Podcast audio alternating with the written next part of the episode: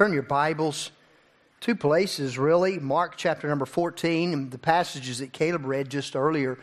We won't read those again at this point, but we will work our way through them in the message. So if you'll turn to Mark chapter number 14, we will look at that this morning. Once you have found that place, I'd like for you to go to Hebrews chapter number 12 and verse number 2, the book of Hebrews, chapter number 12 and verse number 2, if you would please. Mark 14, hold your place. Hebrews chapter 12.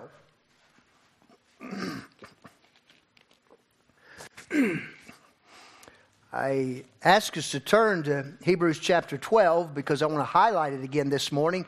Uh, does that verse possibly ring a bell to you in any form or fashion, anyway, uh, other than it's in the Word of God? Can anybody tell me the, the importance of Hebrews chapter 12, verse number 2? Anybody at all? Anybody at all? Go ahead. There's a couple. There's one. I see at least one pointing to the wall up here. Hebrews chapter 12, expecting Jesus. That's our theme for this upcoming year, expecting Jesus. And I hope that I didn't catch you off guard by asking you that question. Uh, but I hope then, I believe that you're living your life in such a manner that you are expecting Jesus in every circumstance, in every walk, in every issue that you deal with in life. Because we can. And I believe we, the Lord is delighted when we are expecting Him. And really, that's a anticipation in faith. That's what we're doing when we're expecting Jesus.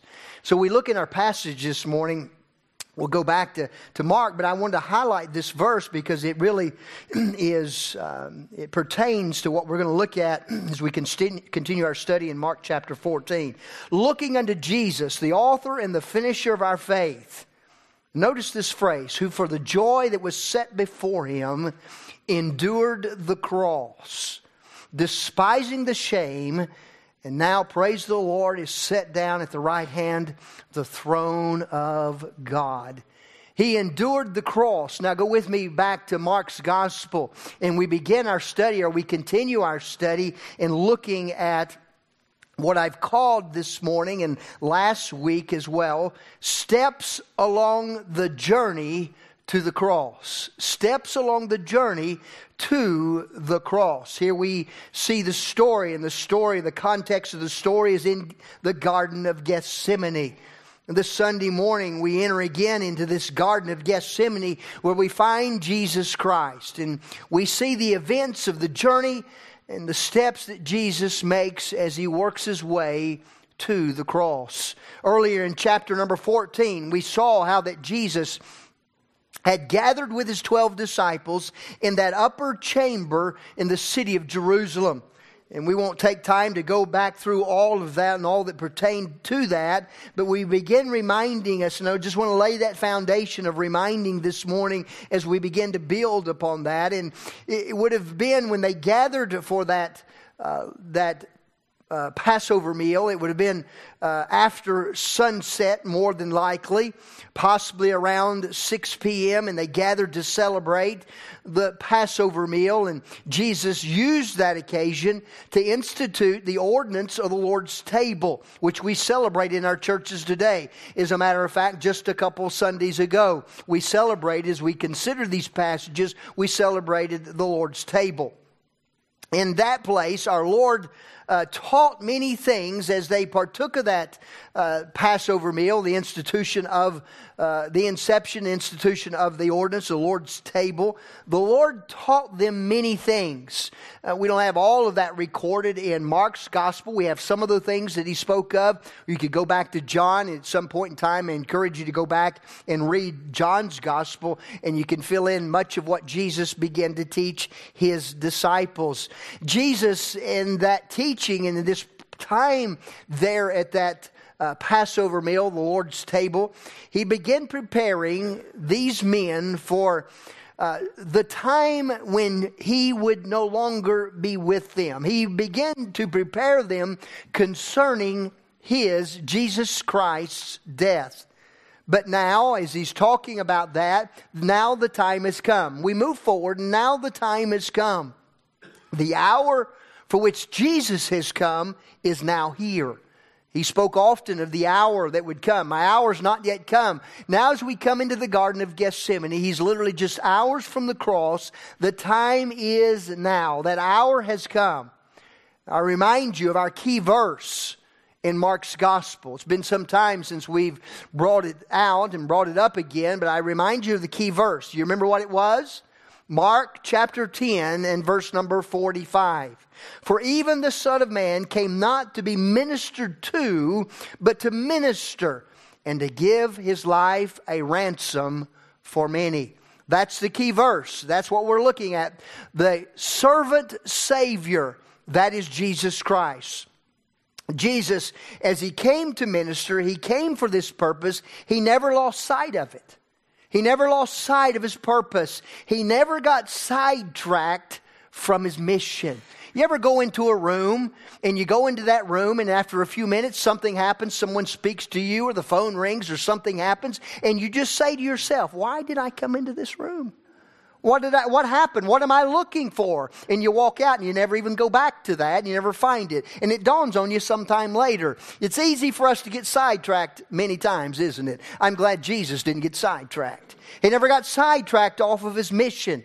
In Luke chapter 9 in verse number 51, he steadfastly set his face to, to Jerusalem. Jesus said steadfastly set his face to go to Jerusalem. His purpose for being in Jerusalem at this particular time was to die for you and to die for me. He was to die and he was to be the ransom. His death would be the ransom for all who would by faith look to him and be saved. Are you saved this morning?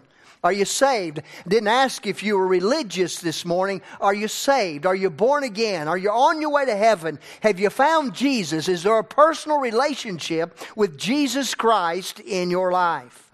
That was the purpose for Christ's coming. That's why he was here. He was on a journey to the cross. A journey to the cross.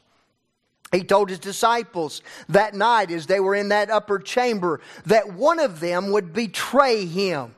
He told them uh, that all of them would soon be scattered and all of them would depart from him. He told them that the Son of Man would be delivered to the chief priests and to the scribes, and they would condemn him to death. He begins teaching, he begins talking again. He had previously, but now he's reiterating it because the time is so close. And he begins telling them all that's about to happen. He told them that he would be mocked. He told them that he would be scourged, he would be spit upon, and that he would be killed. But then he said, as he told them all these things, Jesus, then he said, After that I am risen, I will go before you into Galilee. After that, I am risen, he says. I'll go before you into Galilee. Understand that Jesus never left his followers without hope. That's good news. Jesus never left his followers without hope. He didn't leave them, and let me just say this morning, he won't leave you either. He won't leave you either. There may be times when it seems dark and we don't understand what's all happening around us. We can't figure it out. We can't see some light maybe at the end of the tunnel. And if we're in a tunnel, we can't see anything but the other tunnel that's ahead.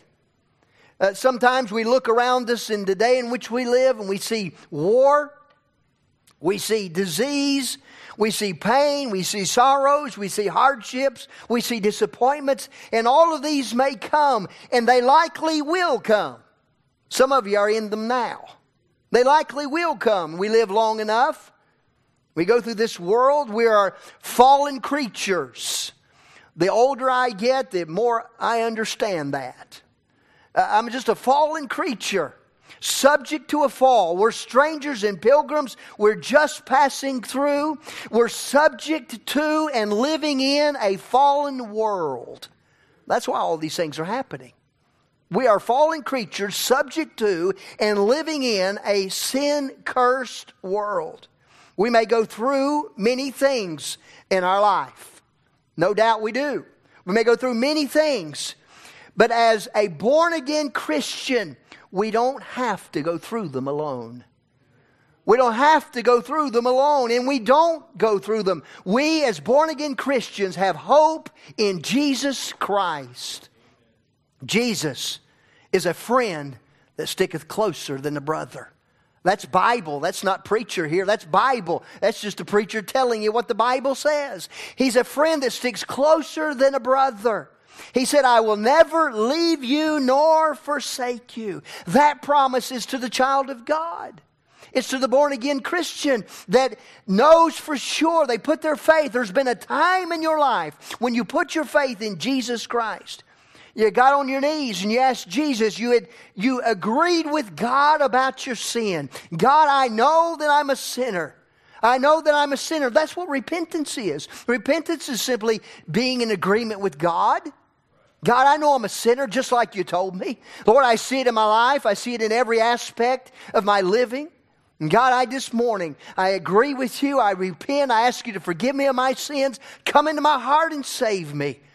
Jesus said, Whosoever shall call upon the name of the Lord shall instantaneously be saved. At that moment, in that prayer of faith, you shall be saved. Has there been the time in your life when you've been saved? I encourage you this morning, if it's never happened to you, oh, it should and it needs to and it could. And I trust that it will this morning. Do you know Him as your personal Lord and Savior? He said, I'll never leave you nor forsake you. Our hope is in Jesus. Our reward is in heaven. I'm looking forward to that, aren't you? Our reward is in heaven. Like Abraham, we look for a city which hath foundations, whose builder and maker is God. Jesus said in Luke 21, when these things begin to come to pass. Everything that we see going on in our world today, uh, these are the things he's talking about. When you see the things that we see in our world today, when you see these things come to pass, Jesus said, then look up. Lift up your heads, for your redemption draweth nigh. Listen, Jesus is coming back. He's coming back soon. Nothing has to happen before Jesus steps about out on the clouds of heaven and calls his church, calls his saints, his born again children home. It could happen today. It could happen before we leave. I look forward to, to meeting Jesus. I think uh, uh no better place to meet Jesus than being in a gathering just like this, uh, being in church. Uh, I, I, just I leave that alone. I, let me just uh, I just I won't start preaching on that. I just simply say if Jesus comes on a Sunday night or a Wednesday night, I want to be in church then too. But let me just stop there for another message. He says, Look up, for your redemption draweth nigh. Proverbs 13 and 12. Hope deferred maketh the heart sick. But when the desire cometh, when the thing that you're looking for cometh, when it takes place, it is a tree of life. Our heavenly hope may be deferred for a time, but understand it is not dead. Our hope may be deferred, but it's not dead. Jesus is coming again. The story is told, a true story. Over 180 years ago, an old Baptist preacher and a hymn writer was meditating on how wonderful the Christian life is and how wonderful it was to serve our Lord and Savior Jesus Christ. And as he was walking down the road, he began to compose a hymn. And by the end of the day, he had four verses and a chorus of that hymn composed. And as he went throughout the week and come Sunday morning, he had two more verses that he had added to it. On that Sunday morning, as they had gathered in, for the Sunday morning service, and after the service, uh, the preacher he went out to visit the home of uh, some uh, family that was in his church that were unable to attend, a member of his congregation. And in that family, the wife and the mother was on her deathbed and she'd soon pass away. And the husband of the family, the daddy, he said, Preacher, we'd love for you to sing a hymn with us. We'd love for you to read your Bible with us, and we'd love for you to pray with us. Edward Mote, he reached down into his pocket and he pulled out the freshly penned hymn. He sang it for the first time that morning. It went like this My hope is built on nothing less than Jesus' blood and righteousness. I dare not trust the sweetest frame, but wholly lean on Jesus' name. When darkness veils his lovely face, I rest on his unchanging grace. In, in every, every high and stormy gale, my anchor holds within the veil.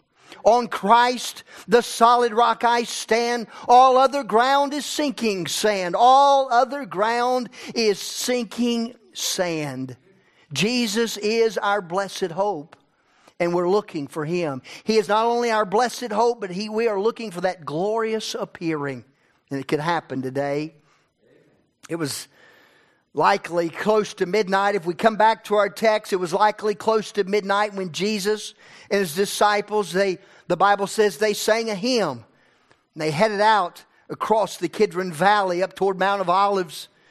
And Jesus enters into the Garden of Gethsemane to pray. The, the, the word Gethsemane there literally means the press, a place where those olives would have been pressed. It's a, it's a press. And just as where Jesus was, fitting for where Jesus was. Here his soul and his body begins to agonize. If you would become pressed over what Christ knows is about to happen over what just is about to take place very soon. It is a very cold night that evening. We noted last week uh, they built fires. We'll see later on. They built fires to warm themselves. It's a very cold that evening at the foot of the Mount of Olives, there in that garden. But Luke tells us that his sweat, he's sweating so profusely in so much agony that his sweat becomes as great drops of blood as they fall to the ground. He prays in this garden, he prays three times. If it were possible, the hour might pass from him. God the Father, if it's possible, may this hour pass from me. But let me just simply say redemption's not possible apart from this. Redemption was not possible. If it were possible, Lord, all things are possible with you. If it's possible, and it's as though Jesus comes back, or God the Father comes back to God the Son, Jesus, and he says, It's not possible. It's not possible. Jesus is the only way. He is the only way. All the lying religions that are out there that claim that all the religions of the world are leading to the one same and only place. It's not true. It's not true. Jesus is the only way. Jesus' prayer to the Father in Gethsemane settles it completely. If it's possible, Jesus says, all things are possible with you. And Jesus prays this prayer. But Jesus, being God Himself, knows that it's not possible. So He prays, Nevertheless, not what I will, but what Thou wilt. There is no other way but through Jesus Christ. It is true that all religions, all world religions, do lead to the same place, but it's not heaven, it's hell. That's not being unkind, that's being biblical. But Jesus says, I am the way, the truth, and the life. No man cometh to the Father but by me. There is only one way to get to heaven, and that's through a relationship in Jesus Christ. Being born again in Him. No other name under heaven given among men whereby ye might, could, no, whereby ye must be saved. You must be saved. If you're going to go to God's heaven, you have to go God's way. And he says, You must be saved. He didn't say you must be religious. You didn't must you must join a church. You must pay a tithe. He didn't say any of that. He said, You must be saved. Mark chapter 14, verse number 31 says, And he cometh the third time and saith unto them, Sleep on now and take your rest. It is enough. The hour is come. Behold, the Son of Man is betrayed into the hands of sinners. The hour is come, the hour of redemption, the hour of death, the hour of sin that's placed upon our Lord and Savior Jesus Christ. I want us to see a couple things in our time remaining this morning with regards to the text that we see before us in the few verses that were read, Caleb read just a bit ago. I want to see, first of all, out of these verses, wicked sinners and wasted opportunities. Wicked sinners and wasted opportunities. Verse number 41, let me read it again. He cometh the third time and saith to them, Sleep on now, excuse me, and take your rest. It is enough, the hour is come. Behold, the Son of Man is betrayed. Notice this last phrase out of verse number 41 the Son of Man is betrayed into the hands of sinners, wicked sinners, and wasted opportunities. Now, as we think about this text, as we look at this passage, it's easy for us to just read very quickly and read through the words and not let the words read into our lives, not let them sink into our hearts. And we can read this sometimes, and I think the hands of sinners, the Son of Man is betrayed into the hands of sinners. That's those people. Those people that had gathered in the garden, that crowd of, uh, of soldiers that had come out to arrest Jesus and ultimately crucify Jesus. That crowd that would soon cry out, Crucify him and crucify him. These are not the only sinners with guilty hands. They had guilty hands, but these are not the only sinners with guilty hands. Let's be sure we see ourselves here. Let's be sure we see ourselves here. Let's be sure we see ourselves as sinners as well. He's to be betrayed into the hands of sinners, for all have sinned and come short the glory of God. Jesus died, we understand, and we know biblically and truthfully, Jesus died for our sins. We were all guilty. It was just not this crowd, it was all of our sins. We too are guilty. Our sins were placed upon Jesus, they hung upon Calvary's tree. It was placed in the hands of sinners. Yes, they may have carried out the act, but it was our sins. We were just as guilty. Because we were just as though we would have been there. We see wicked sinners. Let's see ourselves here, not just them, but let's see ourselves in the text. Not only do we see wicked sinners, but I want you to notice with me wasted opportunities. We see the word betrayed, verse number 41. Betrayed into the hands of sinners. Betrayed. We know who this is. We've had several Sundays where we've discussed it, we've talked about it in the messages. This one that betrayed is none other than Judas. Judas. Judas betrayed Jesus, and let me say, there'll never be another Judas. There'll never be another Judas. Never another Judas that'll do what this man did. Um, there'll be another, never another. This will never happen again. Jesus went to the cross. It'll never take. It'll never happen. It doesn't need to happen again finished once and for all. There'll never be another Judas. But I want us to understand this morning Judas, but Judas wasted opportunities. Judas wasted opportunities. And it's in this sense that there are scores of people who are just like him. Scores of people who've wasted opportunities just like him, we've wasted opportunities to be saved. Just like him, wasted opportunities to serve the Lord. Understand, Judas, he walked with Jesus, but he died without Jesus. Many people go to church, but they've never been saved. Judas heard Jesus preach, but he never accepted the message. Many people have heard the gospel many, many times over and over again, but never accepted the message. They've never accepted him as their personal Lord and Savior. Judas heard the warnings of Jesus, but he never heeded them. Heard the warnings of Jesus, but never heeded the warnings. He decided to go his own way, do his own thing do it as he saw fit and what he thought was best. He decided to go his own way and again and to, to make the decisions for himself. The Bible tells us, and we see the life of Judas, he lost everything. Judas committed suicide, and even that was a botched, tragic, and terrible event.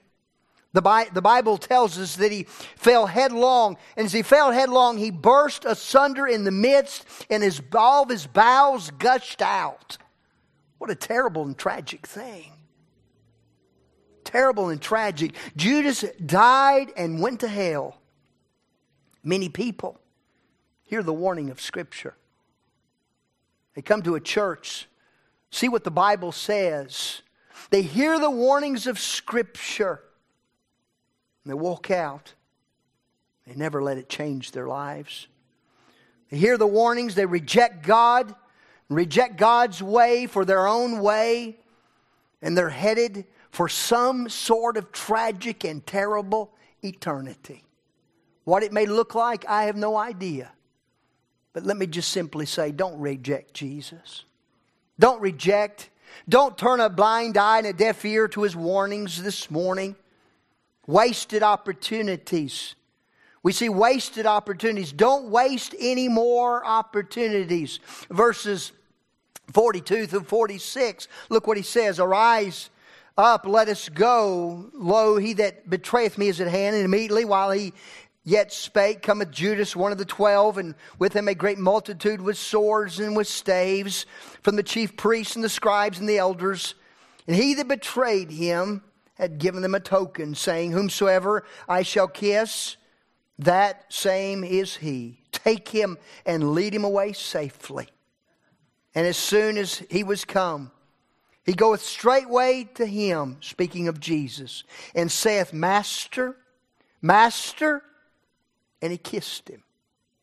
The word used here for kissed him, when he kissed him, the, the idea and the, the, the thought behind the word is not just a simple little peck on the cheek, but he kissed him passionately.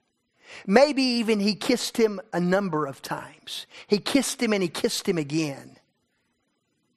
Wasted opportunities. Stop rejecting. Stop rejecting the Lord and receive Him.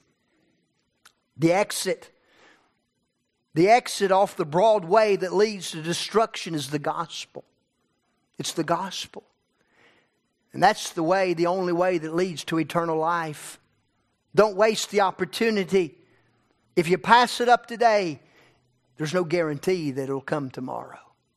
No guarantees that it'll come tomorrow. No guarantees that it'll come again. If you're saved, if you're not saved, you need to be saved. If you're not saved, let me simply say quit wasting our life, quit wasting the opportunities that God has given us to serve Him. Quit wasting the, the, the, the gifts that God's given us the finances that God's given us, the health that God's given us. It's time to get busy and get serious about living for God and serving Him. Live your days for Jesus Christ. Live your days for Jesus. Wasted opportunities. We see wicked sinners. We see wasted opportunities in verses 47 through 50. I want to point out, notice with me, impulsive ways. Impulsive ways verses 47 through 50. And one of them that stood by drew a sword and smote a servant of the high priest and cut off his ear. And Jesus answered and said unto them, Are ye come out as against a thief with swords and with staves to take me? I was daily with you in the temple, teaching, and you took me not, but the scriptures might be fulfilled. And they all forsook him and fled. We see impulsive ways here impulsive ways. We know this to be this one who took a sword and he lopped off the ear of old Malchus. Uh, that's Peter. That's Peter. Peter had a habit of just acting impulsively and reacting impulsively, knee jerk reactions. And every time he did this, every time in the scriptures, every time he did this, he got ahead of God and he got out of the will of God. Let me just simply say impulsive ways will always put us ahead of God and out of the will of God. We run ahead of him instead of waiting on him. He gets reckless, and when we do this, we get reckless and we begin to presume, uh, presume on, upon the will of God, and we launch out into a direction based upon our feelings. We launch out into a direction based upon our emotions, upon our fear, or even upon our anger. And we become reckless. How many times have we done this in our lives? When will we ever wait upon the Word of God? Wait upon the truth of God's Word. The will of God, understand this truth this morning. The will of God will never contradict the Word of God. It'll never contradict the Word of God. impulsive ways. Oh, it's so easy for us just to run off in a direction. And we look around and we're by ourselves and, and, and it's though God's not blessing and we're, how did we get out here in this wilderness journey? And we look and we look back and say it was because I was impulsive. Instead of waiting upon God, instead of looking to God, seeking the will of God, I just ran my own direction, did my own thing. We see impulsive ways, but I want you to notice, thirdly, merciful miracles. Merciful miracles. The Bible tells us that old Peter, he lops off the ear. No doubt he was going for the head, but he lops off the ear. We see a merciful miracle. Luke's account tells us that he touched the ear. Jesus touched the ear and he healed him. Merciful miracles. Even here we see Jesus being merciful to sinners. Here he's in the garden, he's on his way to the cross, the steps to the journey of the cross. We see the Lord being merciful to sinners. Oh, Malchus, no doubt he had to be one of those who were out front. Oh, Peter whips out a sword and it's not a, a, long, one of those Confederate swords. It's a small sword. And so he had to be up close. So he lops off Malchus's ear. Malchus was the one of those who were out front. And he's leading the crowd to arrest Jesus. Peter takes his ear off. And you know, I don't know that any of us would have complained or thought much about it if Jesus had said, Well, you know, you had it coming. You had it coming.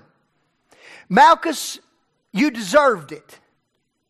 Uh, Malchus, you're thankful. You ought to be thankful it wasn't your head. You had it coming, Malchus. Jesus didn't do that. Here we see merciful miracles. The Bible tells us that the Lord, the Lord, He touched his ear. It does not tell us that He picked the old ear up off the ground and put it back on his head. The Bible simply tells us he touched him. This is instantaneous healing, miraculous creation of God on the side of Malchus's head. I think this is amazing. Merciful miracles. Merciful miracles. It is of the Lord's mercies that we are not consumed. His compassions, they fail not. They fail not. I wonder how many merciful miracles God has given us. How many of us are here this morning because of a merciful miracle God has performed in our lives? We don't even recognize it, we don't even see it. But God provides them day in and day out. Merciful miracles. We don't deserve it. We're out front running from God, rebellious against God. But God, in His love and His compassion and His mercy, provides for us in miraculous ways. I like to think, I don't know, will heaven will tell, eternity will tell. I like to think old Malcolm got saved. Malchus, I, I, Malcolm, Malchus uh, got saved. I, I like to think he, he's in heaven. I, like, I don't know what the glorified body is going to look like, but I think if he's gotten saved and he's in heaven one day, we'll have a hard time talking to Malchus because we'll always be looking at his ear, you know, looking over on that side. Hey, Malchus, tell us what happened. Tell us about that story. Tell us about God's mercies. Remind us again how God was so good to you in your life in a time and a place when you were so wrong and out of place merciful miracles. We see wicked sinners, wasted opportunities, impulsive ways, merciful miracles. And lastly, we'll close with this. We're out of time. Willing submission. Willing submission. Look at verse number 46. And they laid their hands on him and took him. They laid their hands, these are the hands of sinners. They laid their hands on him and they took him. Verse number 53 And they led Jesus away to the high priests. Willing submission. Oh, they had tried to lay their hands on him before. They had tried to stone him and kill him before, but never could they. Understand, this was not of their own strength and this is not of their own power. This was of a willing submission by Jesus Christ. No man takes my life from me, but I willingly I lay it down. Willing submission. I don't know about you, but if I'd been part of the crowd that day, I hope I had the awareness enough. I wonder, old Malchus, did he stay up front? Did he just run back? But another passage in the Gospels, it tells us they were looking for Jesus, and Jesus simply says the words, I am He. And the whole crowd fell to the ground. Now, I wonder if they, after they shook off the, uh, the dizzy spell, they got back up and they kept coming. Now, I don't know about you, but I'd hope I'd had the awareness enough that once I picked myself up off the ground, simply from hearing the words, I am He, that I wouldn't still been part of this crowd. Understand, they did nothing that Jesus did not allow them to do. Willing submission. The fact that they laid hands on him and took him was not due to their own strength, but it was due to his willingness to go to the cross. It was due to his willingness to take step by step that journey that would lead him to the cross for sinners just like me and for sinners just like you. Willing submission. It started here in the garden, really long before. But we see it in the text not my will, but thou be done. And we see a continuation of it. And we'll continue to see that continuation all the way to the cross. The death, burial, and the resurrection of Jesus. He was willing. He was willing for you. And he was willing for me. This is the story of Gethsemane. This is the story of what transpires in Gethsemane. And as we, the next few weeks, I, will be honest with you, I'm in a bit of a dilemma. I thought maybe that we would come Easter Sunday get to resurrection morning. I don't know. We got a lot of verses to cover. I don't want to skip them. So we may have to not postpone Easter, okay? We won't do that. But we may have to work our way through because I want to see to the point. I want to get to the place, and we're working up to the place where He's alive He's not here, for he is risen. He lives forevermore. How do you know he lives? Because he lives within my heart, and I serve a risen Savior. Journey to the cross. He did it for you, and he did it for me. Have you received him? Don't waste the opportunities. Don't keep on rejecting him. Think of the merciful miracles that God's given to you. All of us are sinners. But Jesus Christ loved us. Trust Him, live for Him, give Him your life this morning. Let's bow in prayer. Father, we thank you this morning for how good you are to us. We see from the Word of God all that you went through and all that you suffered. Lord, all of this was, nothing of this was due to your own account. Nothing here was due to anything that you had done. You were the sinless, spotless Lamb of God never, cre- never sinned, never thought of sin, never acted out of sin. But Lord, it was ours, it was mine that you went for. You went for me. And every one of us here in this building, we could put our name in John 3 16. For God so loved, we p- apply our name there. He loved me.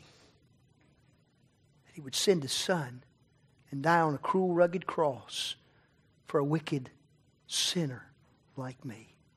And Lord, you did that so that we may have life, we may have more abundant life, that we may have the forgiveness of sins, that we may not be under the penalty, the wage of sin, that one day, Lord, you're coming to get us. that is our hope. What a blessed hope that is. But maybe not all have it here in this building. Maybe those listening by live stream, not all have it, but they can. I pray that the day be a day of accepting, receiving. Don't waste this opportunity. Receive the gift of salvation for the Christian. Lord, help us to get off the fence. Lord, help us to start living for you in a very serious, very purposeful way. Put away anything that would hinder. Lord, that would get in the way of living and serving reaching a lost world for the cause of Jesus. Lord, help us to surrender this morning. You've been good to us. We thank you. Now, Lord, help us to be responsive to that goodness. In Jesus' name I pray. Amen.